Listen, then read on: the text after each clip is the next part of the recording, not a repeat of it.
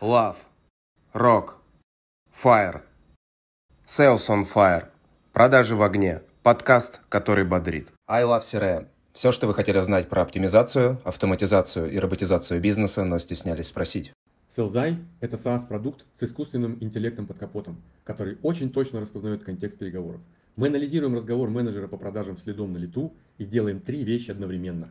Первое – скорим лида, понимаем, насколько он соответствует вашему идеальному портрету – Второе. Объективно оцениваем качество работы менеджера. И третье. Аккуратно заносим данные из диалога в вашу CRM. В результате вы получаете увеличение количества звонков на 35%, рост конверсии продаж на 18%, увеличение среднего чека на 25% и компания растет быстрее на 30%. Работает для B2B и B2C. sellzai.ru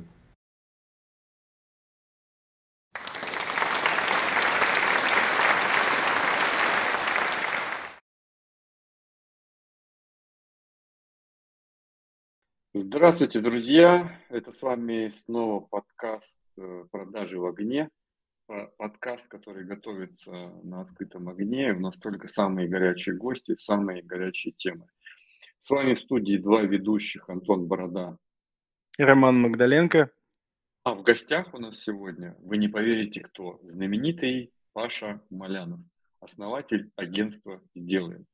Паша, привет, привет. ребят, спасибо, что позвали. Привет, привет. А, ты самый частый гость, э, точнее, как сказать, часто ходишь по всяким подкастам. Я почти все твои подкасты переслушал. Супер интересно. И, блин, даже непонятно, о чем с тобой еще мы не поговорили, о чем ты не поговорил в эфире, чтобы была интересная передача.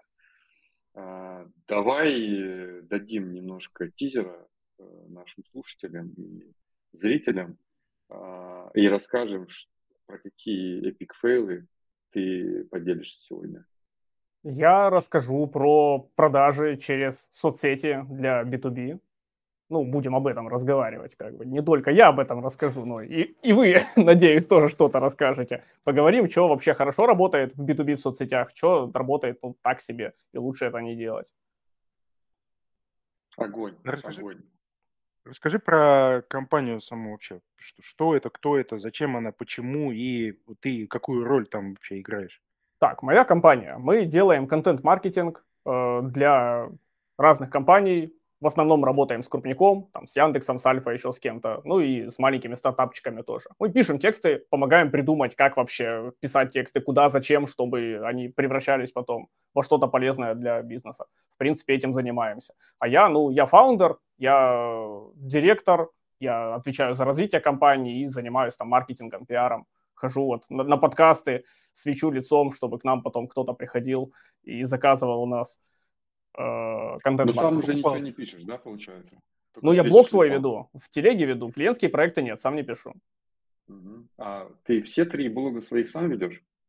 Да, ну, те, которые, которые вот от моего лица блоги, их веду я. А те, которые там блог агентства сделаем, его веду не я. Окей. Слушай, у меня такой вопрос. Во-первых, расскажи, кто твой клиент, какие у вас чеки и как вы определяете fit не fit, да, для того, чтобы понять, ну, берете вы клиента или не берете. Потому что нас слушают разные компании, и надо, соответственно, дать ориентиры. Это первое. И второе, вот э, контент-маркетинг SMM, где грань проходит? Потому что такая сейчас, мне кажется, тонкая штука стала после всяких этих событий, когда все переместилось в Телеграм, как э, разделить, э, где контент, где не контент, где SMM, где не SMM? Слушай, давай я со второго вопроса начну принципе, грань очень размыта, потому что, ну, SMM это такой вот один кружочек, вот здесь его нарисуем, а вот здесь вот кружочек контент-маркетинга, и они пересекаются где-то. То есть есть общее, когда ты, ну, ведешь какое-то сообщество в соцсетях, ведешь телеграм-канал, ведешь еще что-то, там делишься своим опытом, рассказываешь, показываешь, вот тут у нас кейсы, тут у нас отзывы, тут у нас э, сотрудники делятся каким-то опытом своим, но есть разграничения и отличия. Контент-маркетинг может быть не только в соцсетях, это может быть и блог, рассылка, SEO, что угодно еще. А в SMM может быть, можно и без, там, без контент-маркетинга жить, можно просто таргет втурить и на этом продавать что-то. Или вон, сейчас очень популярная тема, все ботов запускают, которые идут, что-то спамят кому-то куда-то, давайте там что-то покупайте, миллион на рассылках и вот это вот все. Ну, тоже как будто бы SMM. А так, ну, пересечение вот это есть. Если ты ведешь... Миллион на воронках там у них. Да, да, да, на воронках, да, и, и лимончики такие. В общем, короче, вот это пересечение, и самое главное попасть вот в эту вот точечку. Да, да. Ну, это не точечка, это, слушай, это довольно хорошая такая область пересечения у них. Ну, главное... Так, а что касается попасть. первого вопроса? Да, что касается первого вопроса. Кто наш клиент? Э, ну, у нас несколько сегментов. Первый сегмент – это крупные компании. То есть к нам обычно приходят всякие главреды, продукты, маркетологи, директора по маркетингу, у которых вот просто надо что-то делать. Вот они могут нанять себе в штат там копирайтера, редактора или 10 копирайтеров, редакторов, чтобы они им что-то писали. Могут пойти в агентство. Некоторые как бы делают так, некоторые делают так. Вот они приходят, говорят там, ребята, нам нужно вести блог, нам нужно вести соцсети, нужны рассылки, мы лендинги иногда делаем, презентации, давайте вот мы вас загружаем, это все фигачьте. А, это наши самые любимые клиенты, у них обычно самые хорошие чеки, у нас там есть и по миллиону в месяц обороты с крупными такими компаниями.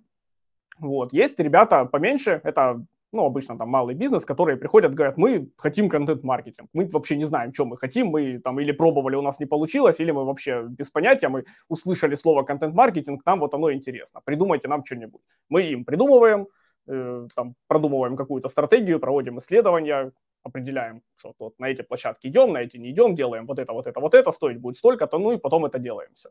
Э, тут чеки, ну, обычно поменьше, там, 1150-300 где-то так в месяц. И есть То ребята, есть которые... 150 тысяч э, берешь, да? Да, да, 150 это минималочка у нас. А, и есть ребята, которые с разовыми задачами приходят, типа просто, мы хотим статью в СМИ, мы хотим сайт на Тильде, хотим, там, не знаю, презентации несколько штук или еще что-нибудь такое. Ну, вот у нас тоже минималочка 150, мы типа говорим, вот, пожалуйста, можем на 150 тысяч вам сделать вот это. Давайте что-нибудь поделаем. В последнее время мы начали еще прикольную услугу делать, мы начали делать пиар Э, в СМИ для, не для компаний, а для конкретных людей. То есть сейчас очень популярная тема, что люди там делают всякие визы талантов, еще что-то, и вот для них постоянно нужны статьи в СМИ. Вот мы такие, а давайте, типа, давайте делать. Э, нашли пиарщиков, с ними договорились, и вот, и вот делаем теперь. Тоже прикольно. Спрос есть. Так а твоя роль в, в, в этом всем э, вот, вот какая? Кто ты, что ну, ты? Что ты я... там делаешь?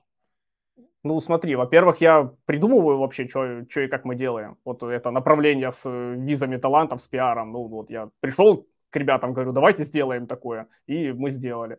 Во-вторых, я как бы, ну, как это сказать, идеолог этого всего, развиваю компанию, решаю, в какую сторону мы идем. Но хотя с этого года вот мы решили, что не только я решаю, в какую сторону мы идем, и мы провели прям стратсессию с командой, собрались шестером, все такие, давайте вот вместе обсуждать, решать. А, чтобы не только я принимал решения, чтобы вот ребята росли внутри команды, в управленцев и так далее. Ну и опять же, я довольно много занимаюсь маркетингом, пиаром. У нас есть маркетолог в штате, который делает очень много всего и очень круто этим занимается. Я даже не лезу в то, что он делает, он только по результатам не отчитывается. Ну и я вот через свои там личные блоги, выступления и прочее-прочее тоже продаю наши услуги. Где-то процентов, наверное, 40 а может быть уже и 50 продаж идет вот чисто через меня. А как ты пришел к тому, что вы, ну, все-таки решили собраться и решили вот распределить эту историю, там, что не только ты один принимаешь решение. Э, что это поспос... Э, что именно этому поспособствовало? Ну, в первую очередь то, что я не хочу всю жизнь как бы заниматься операционкой. Я как бы хочу когда-нибудь из нее выйти, а чтобы из нее выйти, нужно директоров-то растить внутри компании. А чтобы их растить, нужно дать им начинать все-таки управлять как-то этой компанией. Что-то надо делать, решать самим. Вот делаем, решаем теперь. Э, это Теперь не, не это, только я директор. Это изречение, да, чтобы выйти из операционки, нужно в, не, в нее сначала зайти. Да-да-да. И завести еще всех, кто вместо тебя в ней останется. А, вот мы как раз и подобрались к красной линии всех наших подкастов про лидерство. А, расскажи, Паш, какой ты лидер, э, как ты, сколько лидеров ты уже воспитал, и как, насколько тяжело с тобой работать вообще? Обычно же творческие люди, они же такие. Слушай, сложные. Не знаю, насколько я сложный. Я замечал за собой особенность, что я э, придумываю что-то. Мне нравится придумывать, нравится генерировать идеи, но мне потом не очень нравится это все делать. То есть обычно работа со мной выглядит так. Я прибегаю в чате и говорю, пацаны, я придумал такую штуку, давайте срочно сделаем. И убегаю. И все. Потом про нее Я примерно помню, точно да. так же со своими разработчиками, да, общаюсь. Они тоже не понимают, что нужно сделать. Вот, поэтому как бы у нас в компании есть директор, который потом вот это вот все пытается аккумулировать, собрать и сделать то, что я там напридумывал, Ну, то есть, и сам вот вопрос. А Где, откуда ты взял э, этого Тима Кука? Вот как ты его нашел, который Слушай, реализует все твои это- хотелки? Это был э, вообще самый первый автор, с которым я начал работать. То есть я, когда еще был фрилансером, когда я писал просто тексты на заказ, в один момент ко мне стало приходить столько клиентов, что они в меня перестали влезать. Я такой, блин, ну я же деньги теряю, надо найти кого-то, ему там часть задач передавать. Я вот нашел автора. И мы с этим автором работаем уже там сколько, 6-7 лет. Он был одним первым редактором в нашем агентстве, потом стал первым главредом в нашем агентстве. Сейчас вот он исполнительный директор, он рулит всем этим производством и так далее. Э, Вот. То есть такое, это, грубо говоря, первая команда – это ты и автор. Да, первая Это- команда это да, это я, вот и, и Рома, Морец, и вот до сих пор так оно и есть. А вот воп- вопрос по э, тому, как ты его находил. Э, скорее всего, тебе нужен был человек, который, ну не знаю, похож на тебя или каким-то соответствует требованиям, ценностям, идеям. Э, вот что это за идеи и ценности? Как ты подбираешь людей свою команду и каким критериям они должны соответствовать? Ну, слушай, Рому я находил, это вообще был первый сотрудник, которого я искал, и я не умел это делать, я написал вакансию, что-то раскидал, на нее 100 человек откликнулось, мне никто из них вообще не понравился, я подумал, господи, как вообще люди нанимают кого-то, и у меня был чатик, в котором я с коллегами общался, и там вот был Рома, я к нему пришел, говорю, Ром, ну ты вроде нормальный чувак, давай вот это вместе с тобой работать, и он согласился, Та- так и пошло. А сейчас, ну, слушай, ну, да, есть, ну, наверное, ценности это основное все-таки. То есть ты общаешься с человеком, ты там смотришь, как он себя в соцсетях ведет, как он общается, о чем он рассказывает, что ему интересно вообще, э, задаешь ему там вопросы в духе, а что ты вообще хочешь, во что ты хочешь вырасти потом. Вот ты сейчас этим хочешь заниматься, у тебя же какие-то планы на жизнь, наверное, есть. Там просто с ним общаешься, насколько тебе приятно с этим человеком общаться. Вот бывает, что ну, человек вроде нормальный, но ты не можешь просто, вот, нет у вас контакта этого. Ну, вряд ли такое, такого в команду можно взять. Во всяком случае, пока команда маленькая. Ну, какие вот, допустим, там, не знаю, три или пять э, вот этих вот ценностей, критериев, э, которые тебе э, больше вот откликаются? Ну, во-первых, это... Давай... Блин, слушай, я так не думал даже. Не, не декомпозировал это все. А, если... Ну, первое, это он должен уметь делать то, ради чего его нанимаем. Это, ну, очевидная такая штука, это хард-скиллы. Второе, он не должен, знаешь, не, не должно от него негатива много идти. Вот бывают люди, ты его нанимаешь, ему вечно что-то не так, и клиент говно, все говно, и ты говно. И, ну, невозможно с такими людьми работать, потому что они просто портят э, атмосферу в коллективе. Третье, но он должен, вот когда мы готовились к этому созвону, вы сказали не душнить. Вот он должен не душнить, потому что с душными людьми тоже очень тяжело общаться. У нас как бы, ну, такая довольно, не знаю, панковская атмосфера в агентстве, то есть все там что-то смеются, стебутся, веселятся, и когда кто-то туда попадает, и он... э, у нас были моменты, когда человек, мы нанимали человека, он смотрел на весь этот хаос, который в чате, в общем, творится, и увольнялся сразу же, просто в первый день. Поэтому, ну, вот такие общекомпанейские, общекомандные ценности есть, как мы там общаемся, диалоги друг с другом строим и так далее. А если это человек, ну, с которым я хочу долго работать, то есть не просто какой-то там линейный персонал, который пришел, вот что-то поделал, как подрядчик и ушел. Ну, хочется, чтобы ему было интересно брать ответственность вообще за то, что он делает. То есть если это будущий руководитель, ему должно быть интересно, во-первых, расти, во-вторых, он должен брать ответственность за то, э, что он э, делает. Не просто, а мне вот что-то не дали, я поэтому не сделал, а мне не дали, поэтому я нашел, как это забрать и сделал. Вот результат. А, И э, последнее, наверное, чем опять хотели.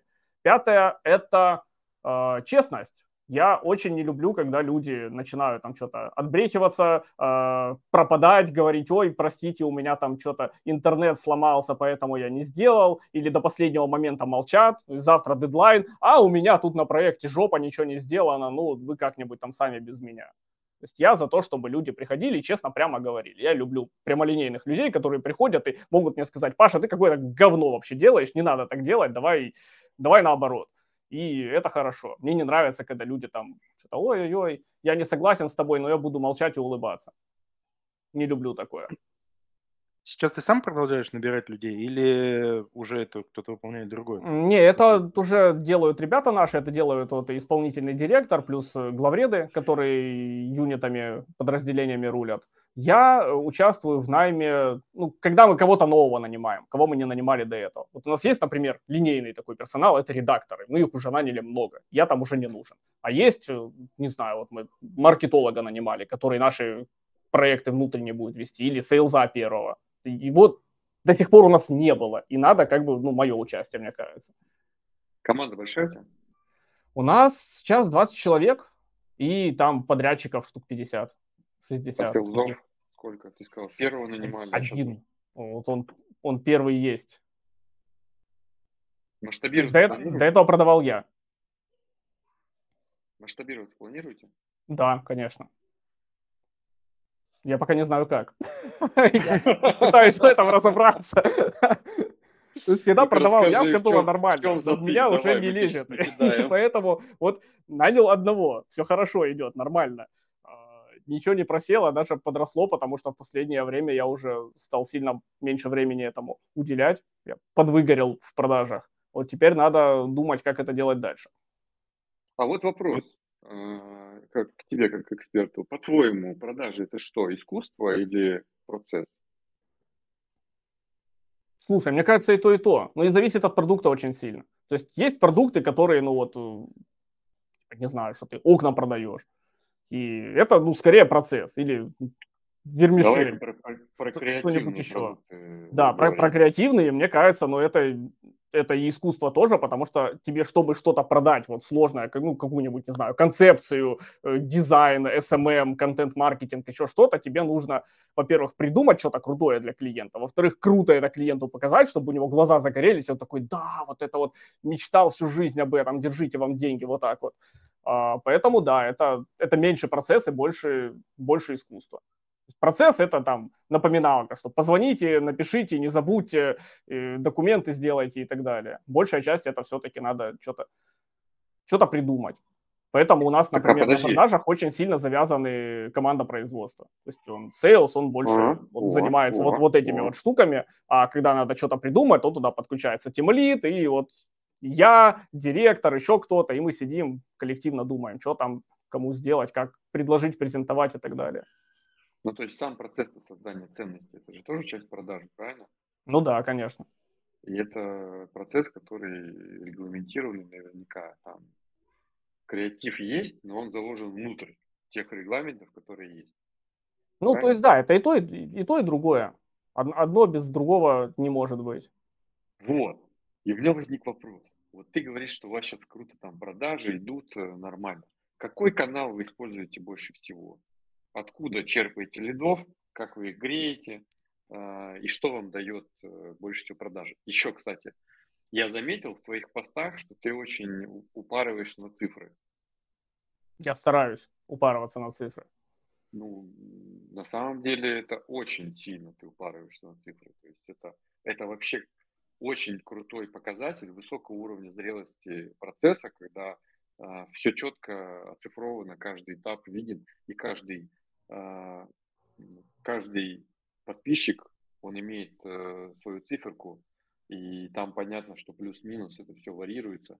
Там, блин, атрибуция вся прописана и так далее. Это офигенский вообще на самом деле процесс. Рассказывай, как, как какие каналы используешь.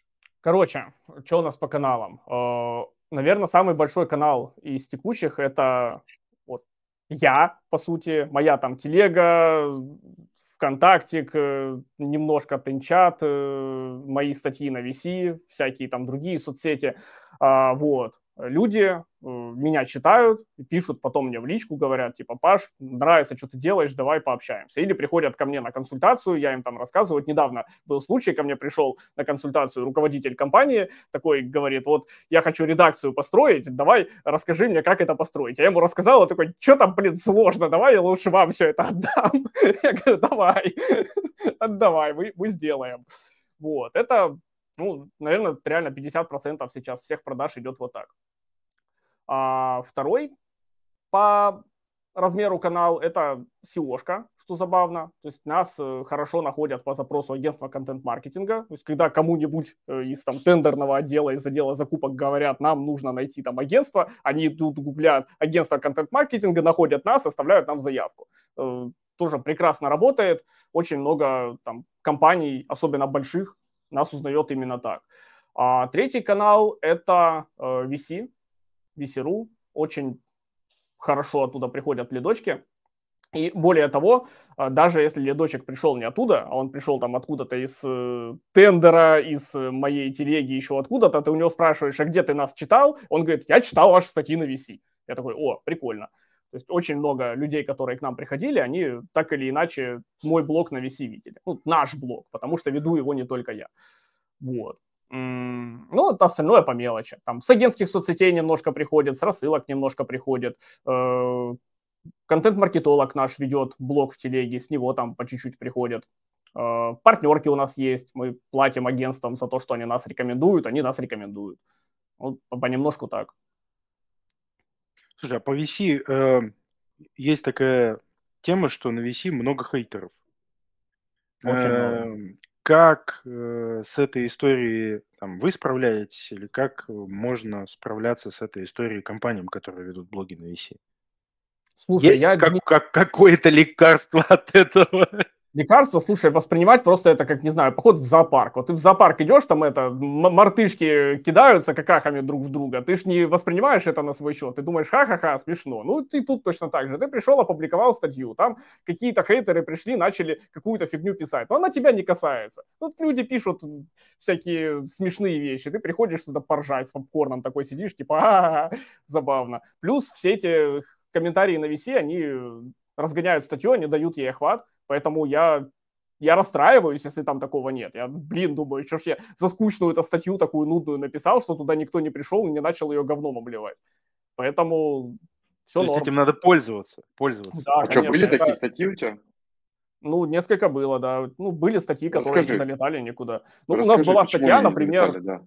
а, мы, ну, знаешь, я часто статья не залетает, когда я уже вижу, что она не залетает. Я изначально ее написал, и такой думаю, ну, блин, что-то как-то занудно вышло. Ну, ладно, уже написал, опубликую. Ну, вот бывает иногда такое. У нас был там кейс, как мы рекламу в э, Дзене запускали для бренда. Ну, ее увидело там, не знаю, 800 человек. Это, это ничто. Ну, она изначально как бы, ну, ну так, нет там ничего такого, ради чего хочется ее кликнуть. То есть, когда ты статью на VC публикуешь, тебе нужно понимать, что Э, люди не идут туда ради того, чтобы почитать твои какие-то великолепные кейсы, тебя любимого, э, выбрать подрядчика, еще что-то. Они идут туда там, поржать, в комментариях э, фигней какой-то пострадать, почитать новости, почитать там про то, как какой-то банк кого-то нахлобучил или наоборот, кто-то этот банк нахлобучил. И твоя статья, она должна выигрывать конкуренцию за внимание. А если ты, ну, мы просто, значит, запустили рекламную кампанию в Дзене, и, значит, вот привели на сайт 10 тысяч переходов. Ну, это не то, ради чего люди будут статью открывать. Ну вот если э, смотреть э, э, шире на эту историю, там, как лучше не делать вообще, то есть что лучше не делать компаниям, или как не вести блог, или там есть идея «хочу», но лучше не делай. И как правильно. Ну, то есть как лучше, допустим, вот как из опыта.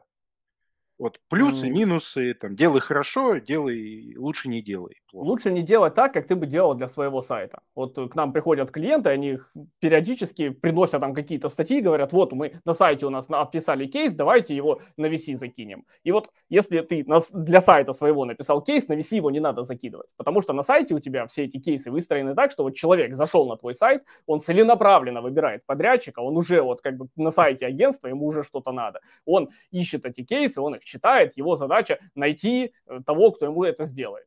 И кейс, ну, эту задачу должен решать, по этой структуре должен быть написан. На VC такой задачи у человека нет. Он туда заходит не за этим, он туда заходит вообще в отрыве от тебя, и твоя задача просто сделать как-то интересно. То есть, когда ты пишешь эту статью, тебе важно ответить на вопрос, почему людям это будет интереснее, чем Новости про политику, новости про то, что э, рубль вырос, новости про то, что Илон Маск запустил ракету, и эта ракета взорвалась, новости про новый iPhone, новости про, э, не знаю, там про крипту, еще про что-нибудь. Если в твоей статье есть что-то такое, что людей зацепит прям, что там какая-то интересная история, что-то произошло, вот мы там сделали что-то необычное, сделали что-то новое, у нас какой-то очень интересный результат неожиданный, или просто статья, не знаю, смешная, мы на каких-то супер смешных, забавных примерах рассказываем что-то сложное, необычное, тогда да. То есть она должна развлекать в, первое э, в первую очередь. И уже вот через это развлечение она должна подводить к тому, что ты что-то делаешь. Это первый подход. Второй подход, она просто, ну, должна быть, знаешь, такая, типа, очень полезная, подробная, емкая статья, которая помогает решить какой-то прикладной навык как, не знаю, запустить рекламу в телеге, в каналах, чтобы э, свой канал развивать. И ты там подробно рассказываешь, надо сделать вот это, надо сделать вот это, вот это, вот это, вот тебе шаблон таблицы, вот тебе шаблон отчета. Вот у меня такая статья есть, она 1040 просмотров собрала. То есть там нет ничего такого впечатляющего, интересного. Я просто очень подробно рассказал, как я запускаю рекламу у себя в телеге и как э, она окупается, как она работает. Это тоже нормально заходит и оно нормально продолжает работать дальше, даже когда статья уже с главной ушла, потому что она часто по SEO получает какие-то переходы, ее там сайты на нее какие-то ссылаются, и вот у нее просмотры у этой статьи про телегу, например, у меня растут до сих пор, там она каждый месяц несколько тысяч еще новых набирает. А вот так, такой вопрос. Если мы говорим про тему э, статьи, то это обязательно какая-то новость или развлечение, или лучше что-то другое, или про цифры конкретно. Или это я, я, просто для себя хочу понять. Или лучше описывать опыт. Лучше есть, описывать опыт. Опыт, опыт это есть, вообще идеально. То есть да. люди, которые будут читать, они будут это применять на себя, то есть они будут сравнивать, как бы подходит ли этот опыт к ним, хотят ли они его использовать. Ну, то есть такой прогрев э, заинтересованности в, в использовании материала ты да, опыт полезный. это самое крутое. То есть или ты рассказываешь какой-то очень полезный опыт, который человек может взять и применить, или ты рассказываешь какой-то интересный опыт, которому человеку интересно просто прочитать. Вот он увидел такой, ага, вот офигеть, вот это вот интересно, я хочу потратить на это 15 минут своей жизни. И там внутри ты уже как-то подводишь к тому, что оказывается-то тебе можно денег занести, и ты что-то за них сделаешь полезное. Ну, научиться же этому можно вот писать так? Или ну, Или можно. Я, я научился. Ну, да, вопрос... Кажется, что можно. Тебе, же, тебе же сказали, что дешевле будет просто обратиться. Да, дешевле. Но тут вопрос, э, э, можно ли этому научиться, или это, знаешь, как бы дар, который там, внутри сидит, ты его просто вот, ну, сидишь и пишешь, и у тебя это получается просто само собой. Или это какой-то процесс, которому нужно обучаться, чтобы доносить эту информацию связано, правильно, полезно, и чтобы люди читали. Вот. Ну, слушай, первые мои тексты были очень нудные, скучные, никто их не хотел читать. И я научился. Но тут вопрос, конечно, может быть, есть так, что есть какие-то люди, которые не могут этому научиться в принципе. Вот не, не идет у них, они не умеют в э, написании статей и не, не смогут научиться. Но как это проверить, нельзя. Мы же не будем там человека вот одного брать, другого, их учить всю жизнь писать эти статьи, а потом там при смертном одре смотреть, э, что у кого получилось или нет. А, мы как бы учим авторов, у нас есть э, всякие курсы для копирайтеров, и по VC у нас есть курс, ну и я вижу, что как бы научить можно, но, наверное, не каждого. Наверное, есть люди, которых нельзя. Ну, все-таки как бы и медведя можно, грубо говоря, научиться ну, да. на, на велосипеде, да, по, по, поэтому, ну, окей. То есть просто скармливаешь человеку очень ты, большое ты... количество статей, объясняешь, почему они сработали, потом скармливаешь большое количество неудачных статей, объясняешь, почему они не сработали, учишь э, видеть какие-то закономерности, дальше говоришь ему «пиши», он пишет, ты ему говоришь «вот тут не так, тут не так, тут вот так, тут молодец», он снова пишет, ты снова ему говоришь «вот это не то, это то», ну и несколько месяцев. По рукам, и... короче, бьешь. Да, у людей начинает получаться. Слушай, ну, если завершать тему с VC, э, насколько важен заголовок, чтобы он был э, кликбейтным? Слушай, заголовок это вообще самое важное. То есть, если ты напишешь супер какую-то интересную статью, у тебя будет э, говняный, унылый заголовок, ее просто никто не откроет, и все. А время публикации? Время публикации я много тестировал, вообще пофиг, когда, хоть в воскресенье, хоть в пятницу вечером, хоть когда. Главное, чтобы в это время в ленте не было ничего интересного. То есть ты написал статью, сверстал ее в черновиках и сидишь, ждешь, когда на VC будет затишье. Вот ты открываешь, видишь, ага, Комаровский написал статью, 150 лайков, я сегодня не публикую, все, до свидания. Заходишь на следующий день, видишь, ага, там, Беговатов написал статью, 100 лайков, а за ним Малянов написал статью, у него 100 лайков, я сегодня не публикую, и уходишь. На следующий день приходишь, ага, какое-то говно неинтересное. Жмешь публиковать, статья залетает на главную. Вот э, я а если ты делаю. жмешь публиковать, и после этого Малянов прилетает, херак ну, это, это уже, знаешь, тут надо это. В 4 утра, короче, сидишь такой, блин, все, они вроде спят уже, можно, да? Ну, так а ночью-то сработает? Не, ночью я не пробовал. Я пробовал вечером, ну, прям там в 8 вечера публиковать. Оно реально статья там всю ночь висит и какие-то просмотры набирает. Пробовал в субботу с утра, и она бывала, что до понедельника висела. В воскресенье пробовал. Ну, вот прям ночью-ночью нет, еще не пробовал. Кстати, идея интересная. Главное, до ночи досидеть. Ну и э, правило золотого часа, но как ты считаешь, э, если в первый час сколько надо собрать лайков, чтобы статья взлетела нормально? Mm, мне кажется, там не, не в лайках больше, а в комментах дело. То есть очень комменты сильно влияют. Если обсуждение под статьей загорелось, она, скорее всего, взлетит на главную. Притом там, знаешь, бывает 10 комментариев появилось очень быстро от разных людей, и все, статья уже в топ-1 висит. А иногда бывает, mm-hmm. что там комментариев 30, но они так вяленько-вяленько текут и, и не залетают. Ну и, и почем нынче боты, не знаешь? Mm, не знаю. Мы, мы ботами не занимаемся. И я знаю людей, которые занимались и их блокировали. Поэтому мы, мы в это не лезем.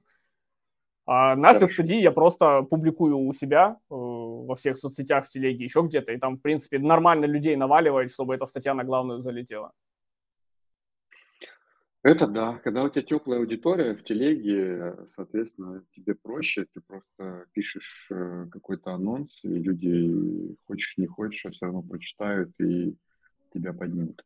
Да, вместо ботов вот лучше нас... иметь э, друзей, которые э, регулярно пишут на VC. Вот ты собираешь там человек 10, ты с ними дружишься, а потом приходишь и говоришь, я статью написал, давай, это, мне комментарий пиши вот, быстро. Я тоже считаю, что, смотри, есть же группа, которая Product Hunt Unfold. Да-да-да. Ага. Нужно создать такую же группу на VC, закрытый чат, да который... Их много. И платные есть, и бесплатные. Это что, серьезно? Да, да. А. Ну, мы, кстати, тоже сейчас создаем закрытый чат, э, будем использовать его. Всех, всех гостей туда сейчас наши, нашего подкаста а, за, заводим и будем тоже использовать для повода на VC. Я знаю как минимум три бесплатных и один платный такой чат, где люди просто закидывают свои статьи, чтобы им там это комментами обменяться. Ладно, потом расскажешь. Окей. Вот, мы перешли к теме Телеграма. Давай покрутим ее. А, что нужно сделать для того, чтобы больше было реакций, а, лайков, комментов, э, ну и, соответственно, публика была более прогретая? Делиться личным опытом и быть открытым. То есть открытость, я недавно пост писал, открытость это новый черный. Вот э, реально люди очень любят, когда ты делишься чем-то внутри. Если там у тебя что-то не получилось, ты об этом рассказываешь. У тебя что-то получилось, ты об этом рассказываешь. Ты впервые продал услугу на супер дохрена денег, ты об этом рассказываешь и там, не знаю, у тебя мысли просто какие-то появились. Вот личным, личным опытом делиться, личными какими-то переживаниями, кейсами, э, открыто, честно делиться цифрами. Вот это людям очень нравится, они прям э, хорошо на это реагируют. То есть, когда ты просто пишешь еще один пост о том, как сделать что-то, еще одна инструкция, еще э, там один кейс, ну, люди на это не очень реагируют, потому что это очень много, в этом нет никакой уникальности. То есть блогов в телеге просто тысячи, а, а помимо телеги есть еще целая куча площадок. И чтобы тебя хотели читать, нужно, чтобы там был ты, твоя личность.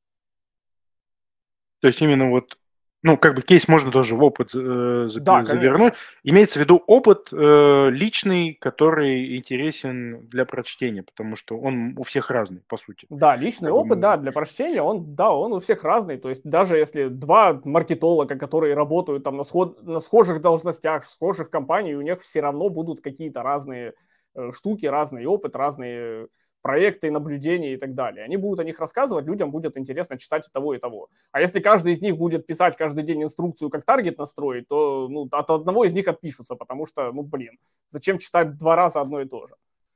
Вот как раз про опыт, и ты говорил, много разных площадок есть, где размещать. Э, я, наверное, про опыт с инструментарием, потому что, ну, мне больше ближе, да, вот эта история с э, сервисами. Я знаю, что есть сервисы, которые позволяют там автоматизировать размещение этих постов там, и так далее. И в тот же там Мгм. Telegram, Facebook, ВК и так далее, да? Там, ну, я знаю, ты знаешь эти, да, истории, там, SMM-планер Ага. или еще что-то. А по твоему опыту это упрощает работу? Ну, то есть как бы ты пользовался этими инструментами или все же правильнее, удобнее и проще э, делать все самому и в каждую там, соцсеть, в каждый канал размещать эту информацию м, вручную. Слушай, я пробовал, но мне не зашло. Я э, сначала я вел группу в ВК и телеграм-канал, и тогда было, ну, плюс-минус удобно. Ты в одно место пост загрузил и раскидал. А потом я решил, что я не хочу вести группу, я хочу вести личную страницу. А личную страницу нельзя прикрепить к этой фигне. А потом еще Тинчат появился, а потом еще там всякие другие соцсети. И там тоже личные страницы. Они тоже к SMM-планеру не привязываются. В итоге к SMM-планеру можно привязать только Telegram, ну и нахрена оно надо, если он один всего. Поэтому я к этому пришел проще, я просто нанял человека, который берет мои посты из телеги и кидает их там еще где-то. Mm, то есть ты ведешь один телеграм, а дальше да. уже автоматизация, это, грубо говоря, да, ну вот в личную страницу в ВКшечке я сам публикую, ну, потому что это моя личная страница, у меня там есть там личные переписки со всякими людьми, я не хочу, чтобы их кто-то видел, поэтому ну, я туда копипащу. А там есть соцсети, где мне пофигу, что кто-то что-то увидит, поэтому туда есть доступ, и туда просто хоп, и переваливаются. Вот этот опыт ты получил через какой промежуток времени ты к этому пришел, как ты это понял? Это... Да, я сам это публиковал, а потом просто понял, что, ну, блин, у меня на один пост уходит не 15 минут, а полчаса, потому что я сижу и просто mm-hmm. копипаст, копипаст, копипаст. Со- соцсетей там много и площадок. Я, э, когда искал себе помощника, э, чтобы он с меня часть рутины собрал, я просто как одну из рутин, которые я хочу себя сгрузить, назвал вот это. Ну и, и все. И оно сгрузилось. А что еще ты им передаешь помощникам? Ну, я так понимаю, что есть еще какие-то истории, да, там с О, смотри, у меня ассистент занимается сейчас большим количеством вещей. Она постит вот мои посты, она общается полностью с рекламодателями, которые ко мне приходят, э, там согласует с ними размещение, показывает им даты, выставляет им счета. Ну, короче, вот это все без меня вообще идет она э, выполняет всякие поручения в духе «найди то, разберись с этим сервисом, вот нужно вот это вот сделать, подумай, как это сделать». Она помогает мне с финучетом, то есть она расписывает там, какие платежи, куда, к чему относятся и так далее. Она помогает мне проводить каздевы, если я говорю, что нужно вот что-то там узнать, вот этих ребят, давай там ты с ними пообщаешься. Она всякие исследования проводит, типа, найди мне 15 каналов про вот это, чтобы я там туда с рекламой сходил. Она помогает мне со всякой ну, слушай, технической частью, типа, заведи новую почту на вот этого сотрудника, добавь его там в CRM-ку, сделай вот это. А, что еще? А, за временем ты сейчас про Лену рассказываешь, да? Вот да, это все, это, это все одна Лена, да. Все одна Лена. Универсальный солдат какой-то. Да-да-да, реально. Где взял? И... Где взял, да? Она читала меня в Тенчате. И я, когда вакансию написал, она на нее отозвалась и победила в конкурсе. Еще конкурс был? Да, Лена, там, блин, знаешь, там столько человек крутая. отозвалось на, на эту вакансию. Там человек 300 было, по-моему, желающих. Слушай, а что за конкурс? Мне прям интересно, как ты Не, ну я типа, написал вакансию личного помощника, и потом сидел эти 300 откликов читал. Из этих 300 откликов я собрал 20 шорт-лист, потом с ними общался, потом сделал тестовое задание, потом его проверял. Короче, там на полторы недели было геморроя мне. Ну, ты бриллиантик все-таки нашел. Да. Круто.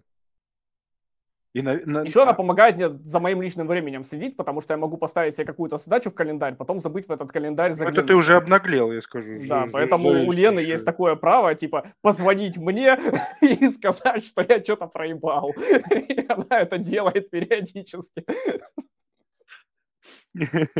Слушай, ну мощно.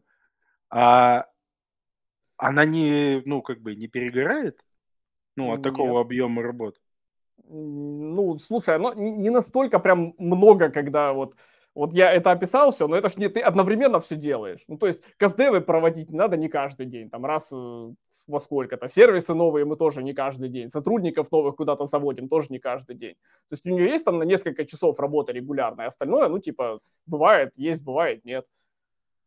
А, ну, ну и окей. в целом, мне кажется, что скоро уже, да, я попрошу Лену нанять себе помощника, чтобы часть... Нанять такую же Лену? Да, потому что, ну, типа, более сложные задачи можно будет ей передавать, а она будет вот эту всю фигню, типа, постить э, посты из моей тележки в другую соцсеть, я думаю, справится и менее квалифицированный человек.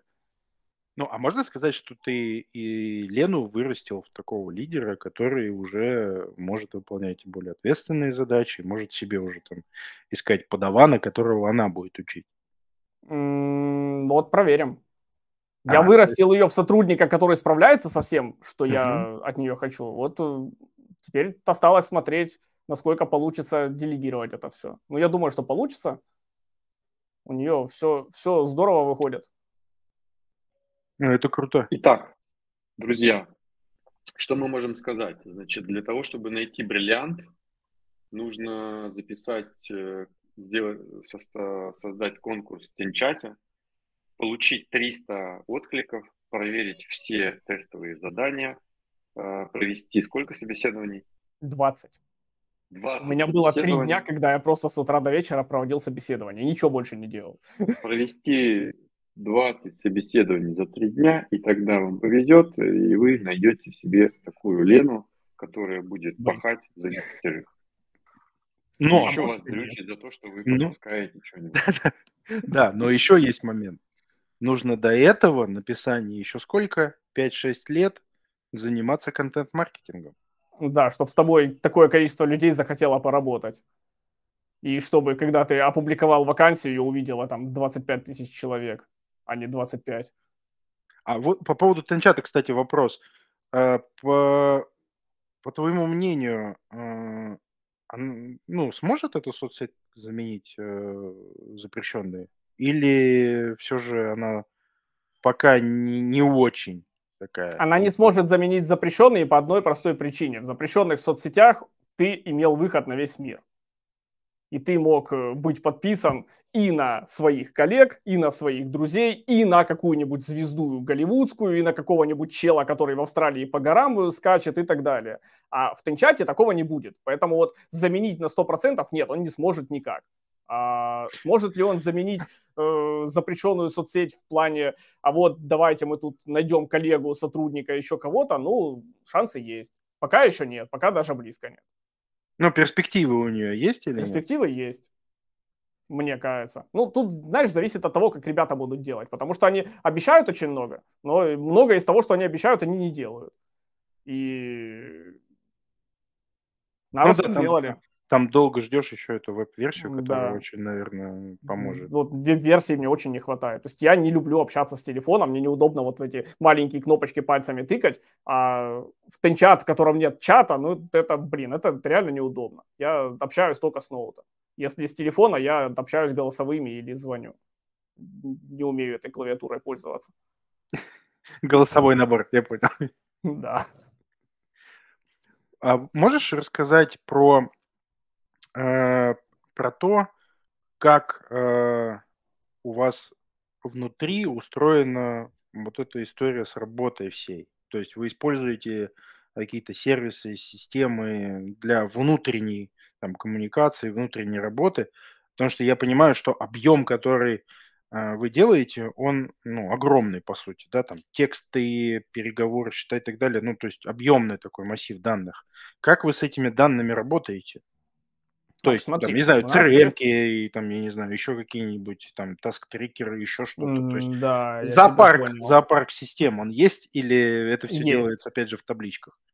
У нас есть э, корпоративный мессенджер, это Discord. Э, когда-то давно у нас был Slack, э, но потом Slack меня послал нафиг. Я нашел ему замену Discord и вообще ни разу не пожалел, потому что он даже прикольнее, по-моему. С удовольствием им пользуюсь, ни на что не хочу менять и вообще не знаю, как бы без, без мы жили. А клиентские всякие чатики мы создаем в телеге, и туда там вся наша команда, команда клиента добавляется, и они там общаются. И э, в качестве task-менеджера и CRM мы используем PlanFix с этого года. То есть до этого мы когда-то давно использовали FreeCamp. Я вообще не знаю, что это и кто, кто его нашел и каким образом. Я впервые в жизни слышал про этот Task Manager и надеюсь в последний раз, потому что он был жутко неудобный и бесячий. Я не знаю, зачем мы с ним работали. Э, потом мы использовали Trello. У Trello меня очень сильно напрягало, что ты не можешь их связать. То есть у тебя есть доска по этому проекту, есть доска по этому проекту, есть доска по этому проекту, и ты вот, чтобы связать это все воедино, ты ходишь и пытаешься запомнить, что там происходит. А мы в итоге с этого года начали работать с PonFix, мне пока что нравится. Э, команда еще в процессе привыкания, то есть они периодически еще забывают в нем ставить задачу и пишут куда-то там в чат, но типа все норм. Я почти все свои задачи туда уже перенес, и мне очень удобно. У нас там и CRM, и задачки. Ну, то есть, грубо говоря, от э, Excel вы уже перешли к нормальным системам, которые помогают управлять, смотреть, э, там, обобщать информацию и так далее. Это очень Ну, кстати, в Excel тоже можно нормально так-то обобщать информацию. Я э, управленческий учет первые, наверное, года два вел в таблице, которую я сам сделал. И там, ну, все хорошо было с дашбордами, с графиками и прочим. Она мне все считала. Она мне автоматом считала дивиденды, какие я могу вывести и так далее. Я сидел, наверное, неделю эту таблицу собирал себе. Вот тут поподробнее про дивиденды, вот это интересная история. Ну, то есть у меня было расписано, типа, сколько мы заработали, сколько мы потратили, какая рентабельность по каждому проекту, какая у нас там налог надо заплатить, сколько мы уже заплатили, э, какая чистая прибыль, как она распределяется там по всяким бюджетам, что у нас идет сюда, что идет сюда, что идет на дивиденды, эти дивиденды делятся на двух собственников, этот собственник вывел за этот месяц столько, этот вывел столько, ага, вот этот вот говнюк наснимал лишнего, в следующий месяц ему денег не даем. Вот так вот она умела делать. Ну, круто. Это, э, ну, для бизнеса это очень важно. Это да, важно это я в Google таблицах сделал в первый год, когда мы начали агентство делать. А я, я слышал, что вы делали агентство втроем, что ли, что-то у вас Вдвоем, было... да. И как-то у вас э, не сошлось, и вы разделились с кем-то. Да, мы начали делать агентство вдвоем с Лешей Рожковым и делали его. Ну и в прошлом году нам что-то как-то стало тесновато, мы оба такие что-то, э, не знаю, под, подвыгорели как будто. То есть каждый надеялся, что другой будет все делать и ну, в общем, не знаю, что-то не зашло у нас. Мы в сентябре, в октябре поговорили с ним, сказали, что ну давай разойдемся и будем поделим бизнес пополам, будем каждый своим заниматься, потому что кажется, что приток свежих сил нужен.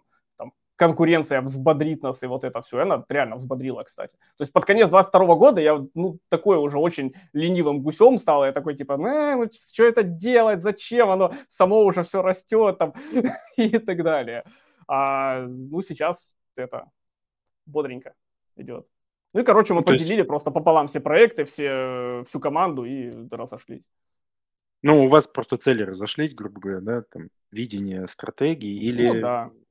Или просто нужен был... Или все-таки ценности разошлись. Да, либо ну, ценности. Ну, знаешь, мне кажется, все, все понемножку. И, и по стратегии были разногласия. То есть я начал на зарубеж смотреть. Леха не очень хотел в зарубеж лезть. Э, ну и там много всяких штук. Ну и, короче, решили, что а расскажи разойтись. про зарубеж. Слушай, я тут только начал подкасты. на него смотреть. я еще ничего на зарубеж не сделал. У нас один клиент есть, который в Польше сидит. Но и все. Весь нас за рубеж. Так у нас таких, знаешь, сколько слушателей? У нас все смотрят, 80%, я думаю, что смотрят на зарубеж, 20% только осмеливаются сделать какие-то первые шаги, потому что сыкотно же. Это же далеко мы же не знаем, что там культурный код, все дела, плюс там есть Восток, есть Запад, это все совсем сейчас все по-разному. А, вот как вы, что ты думаешь с этим делать и как вы планируете, с чего хотите начать? Как Слушай, я хочу полностью взяли, навести, да? Э, навести порядок. Поляк к нам сам пришел, он вообще из России чувак, он просто переехал в Польшу и сказал, давайте работать. Мы с вами когда-то работали в 2018 году, давайте продолжать. И сказал, давай, все, вот, вот так клиент появился. А что хочу делать? Я хочу навести в этом году прям порядок э, в процессах агентства, потому что ну, многое там как-то там не, недорегламентировано, там недоделано, там что-то непонятно, там недособирается. Короче, хочу вот это все, все процессы выстроить, наладить, чтобы оно уже работало. И э, потом идти уже на зарубеж. Что я хочу сделать? Я хочу, во-первых, поехать в США и там вживую ходить просто продавать. То есть я делаю визу себе в США, мне кажется, что должно быть интересно. Я не очень понимаю, ну, как Ты можно же продавать... талантов все делаешь, да? Да, да. Не очень понимаю, как можно продавать что-то в США, сидя в России. Мне кажется, это Э, невозможная конверсия история. будет. Можно, но... Во-первых, низкая конверсия будет. Во-вторых, э, ну, мы все-таки занимаемся контент-маркетингом. Мы не делаем там какой-то дизайн, который одинаковый во всех странах. Нам нужно понимать, э, как вообще там люди мыслят, что культуру, там можно делать и так далее. Культуру, шутки, да. прибаутки. Да. Там, а чтобы понять чтобы культуру, ну какой самый простой способ? Просто приехать туда и пожить там. Вот я хочу это сделать. Я хочу приехать туда и пожить.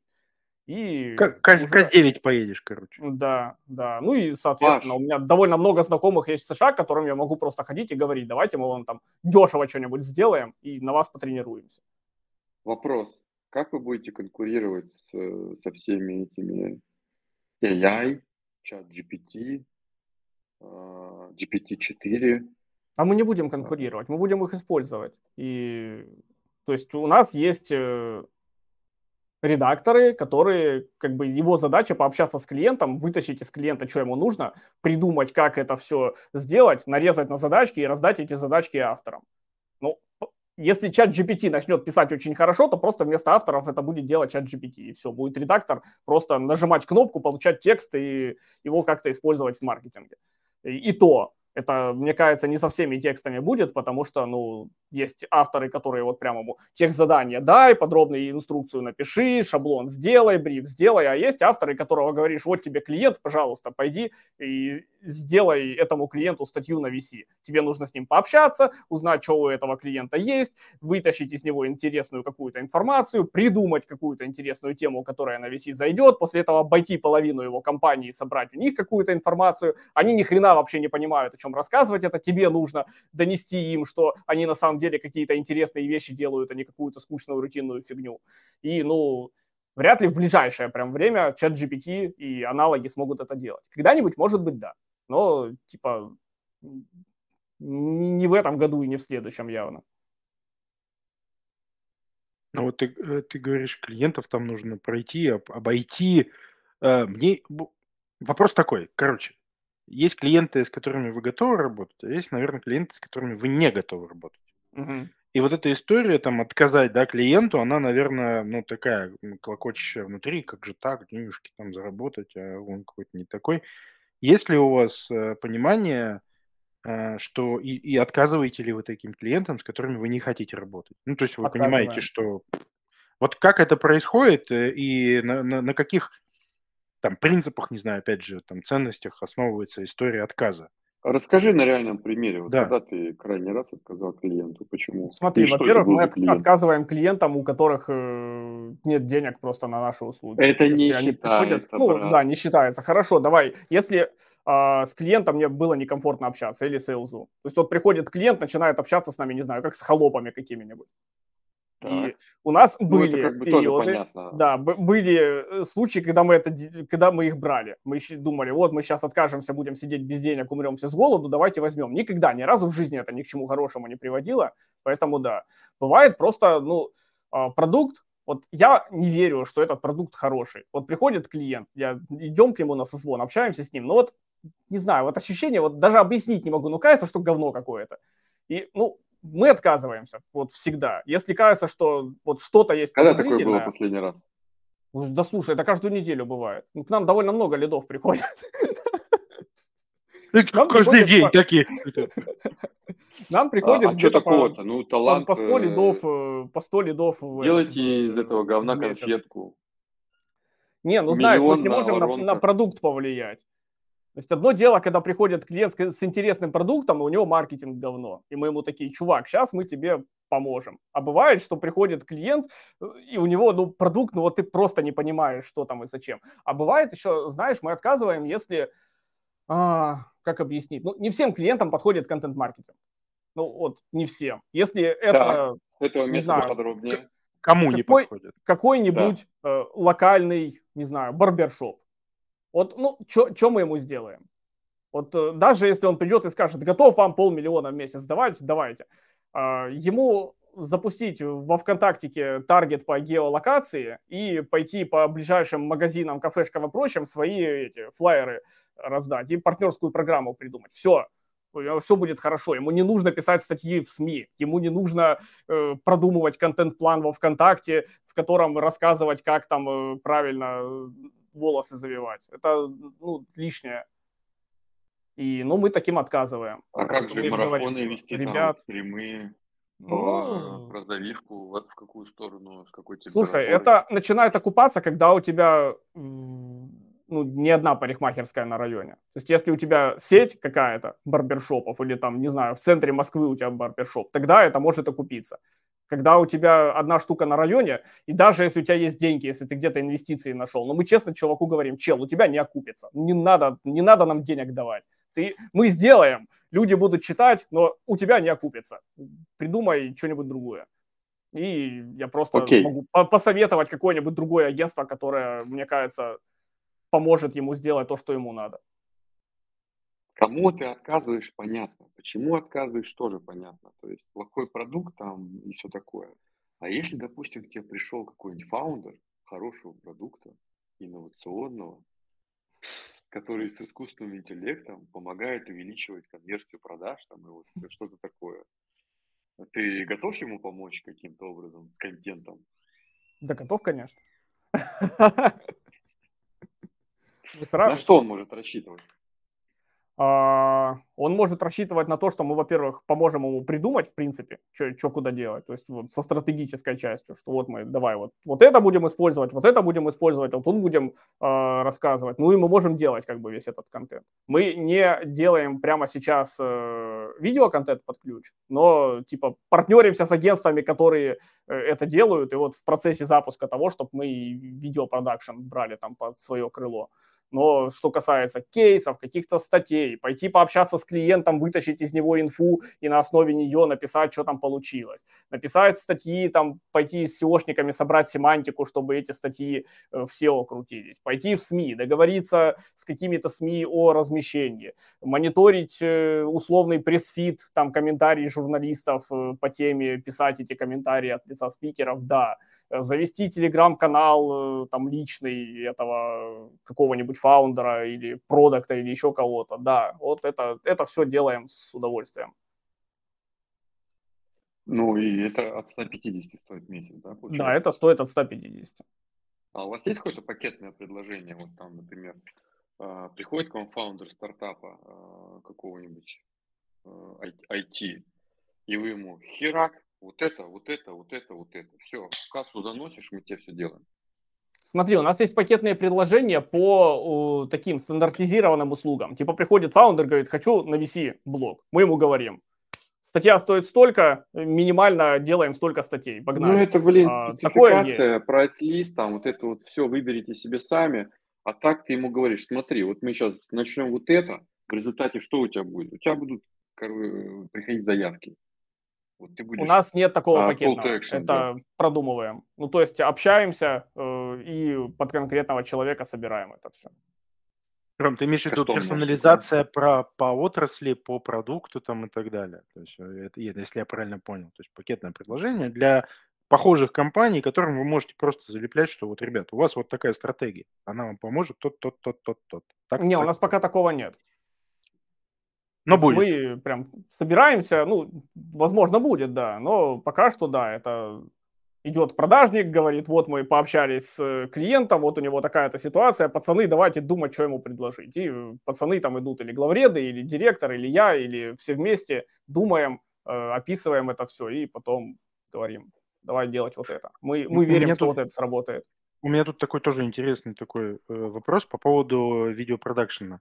А что, что ты имеешь по поводу, по поводу виду вот этой истории? То есть видеопродакшн, в каком виде вы его хотите использовать или кто вам нужен? То есть, ну, какая в, в этом история? Ну, слушай, видео это, ну, вебинары, во-первых, какие-нибудь вести, вот те же стримы, не знаю, подкасты и видео записывать. Это видосы на YouTube, то есть садим, са, садим, садим горя... говорящую голову, которая что-то рассказывает. Вроде сажаем даже надо. Сажаем, да. Короче, берем чувака, ставим перед ним камеру, чувак что-то говорит. А, вертикальные видосы те же. Ну, хорошо сейчас заходите. Тот же YouTube Shorts, э, TikTok тоже можно на самом деле использовать все еще, если найти способ в него публиковать, а способы есть. Ну, вот такие вот штуки. А, так, у нас тут э, Антон все время топит за тайм-менеджмент. Э, мы все время с, ним, с этим спорим. Соответственно, нам нужно уже последние вопросы тебе задавать, чтобы успеть э, все пройти до конца. А, ты очень креативный человек. Я не буду специально использовать слово чувак, потому что скажу человек с большой буквы Ч. А, откуда такой человек, как ты, вот с этой вот огромной энергией творческой и так далее, черпает вдохновение. Вдохнов... Вдохновение.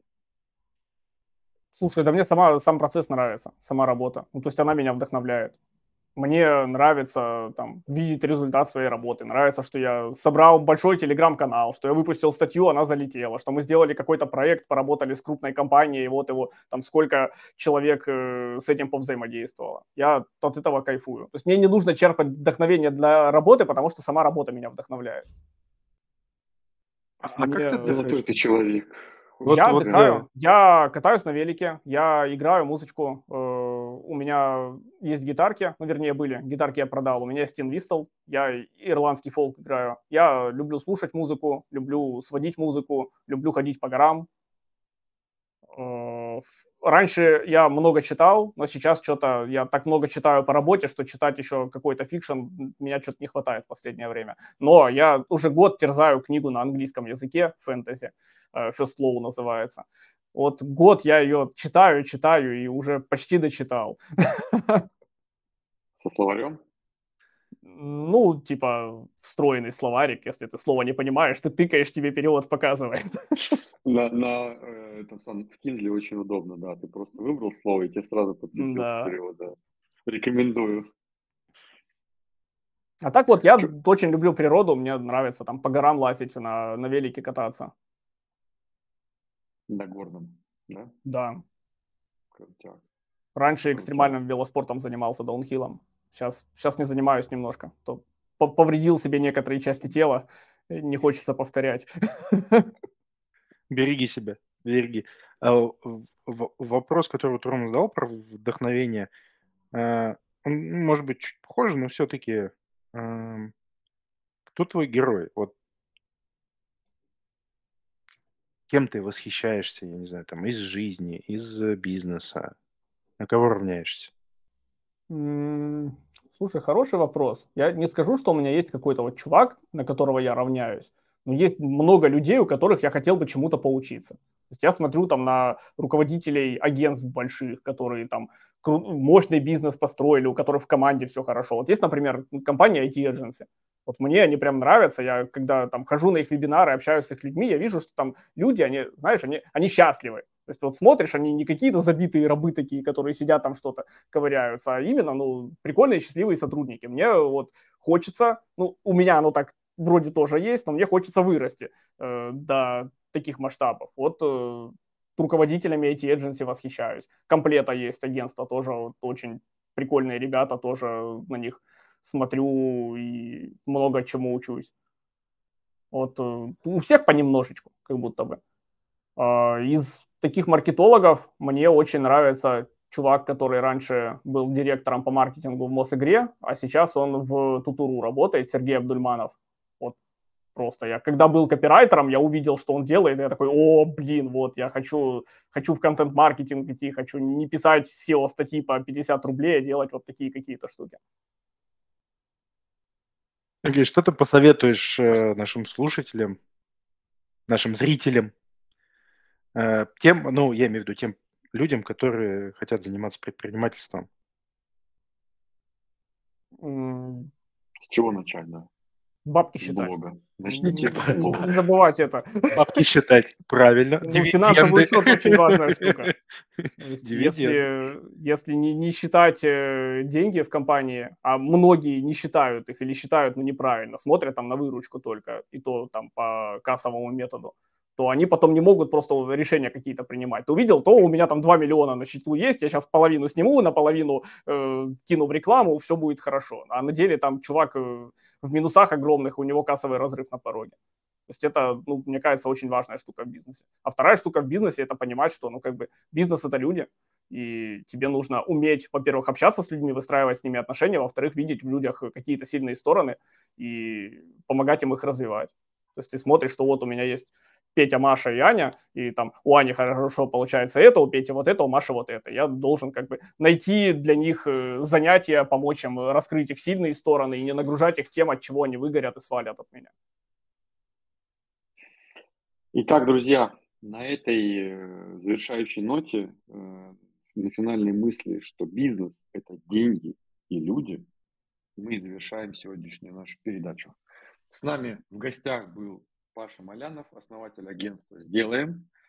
А, а в студии был подкаст «Продажи в огне», подкаст про международные motherfucker продажи, подкаст, который готовит на открытом огне, который всегда горит. И с вами были два ведущих, бессменных ведущих Антон Борода и Роман Магдаленко. До Всем новых спасибо. встреч.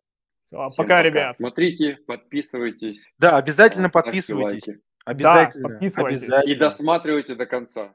Да, кто до, до конца не досмотрел, тот время зря Мы потерял. Всех найдем. Мы всех найдем. Все. Love, Rock, Fire, Sales on Fire, Продажи в огне, подкаст, который бодрит. I Love CRM. Все, что вы хотели знать про оптимизацию, автоматизацию и роботизацию бизнеса, но стеснялись спросить. Селзай – это SaaS-продукт с искусственным интеллектом под капотом, который очень точно распознает контекст переговоров. Мы анализируем разговор менеджера по продажам следом на лету и делаем три вещи одновременно. Первое – скорим лида, понимаем, насколько он соответствует вашему идеальному портрету. Второе – объективно оцениваем качество работы менеджера. И третье – аккуратно заносим данные из диалога в вашу CRM. В результате вы получаете увеличение количества звонков на 35%, рост конверсии продаж на 18%, увеличение среднего чека на 25% и компания растет быстрее на 30%. Работает для B2B и B2C. sellzai.ru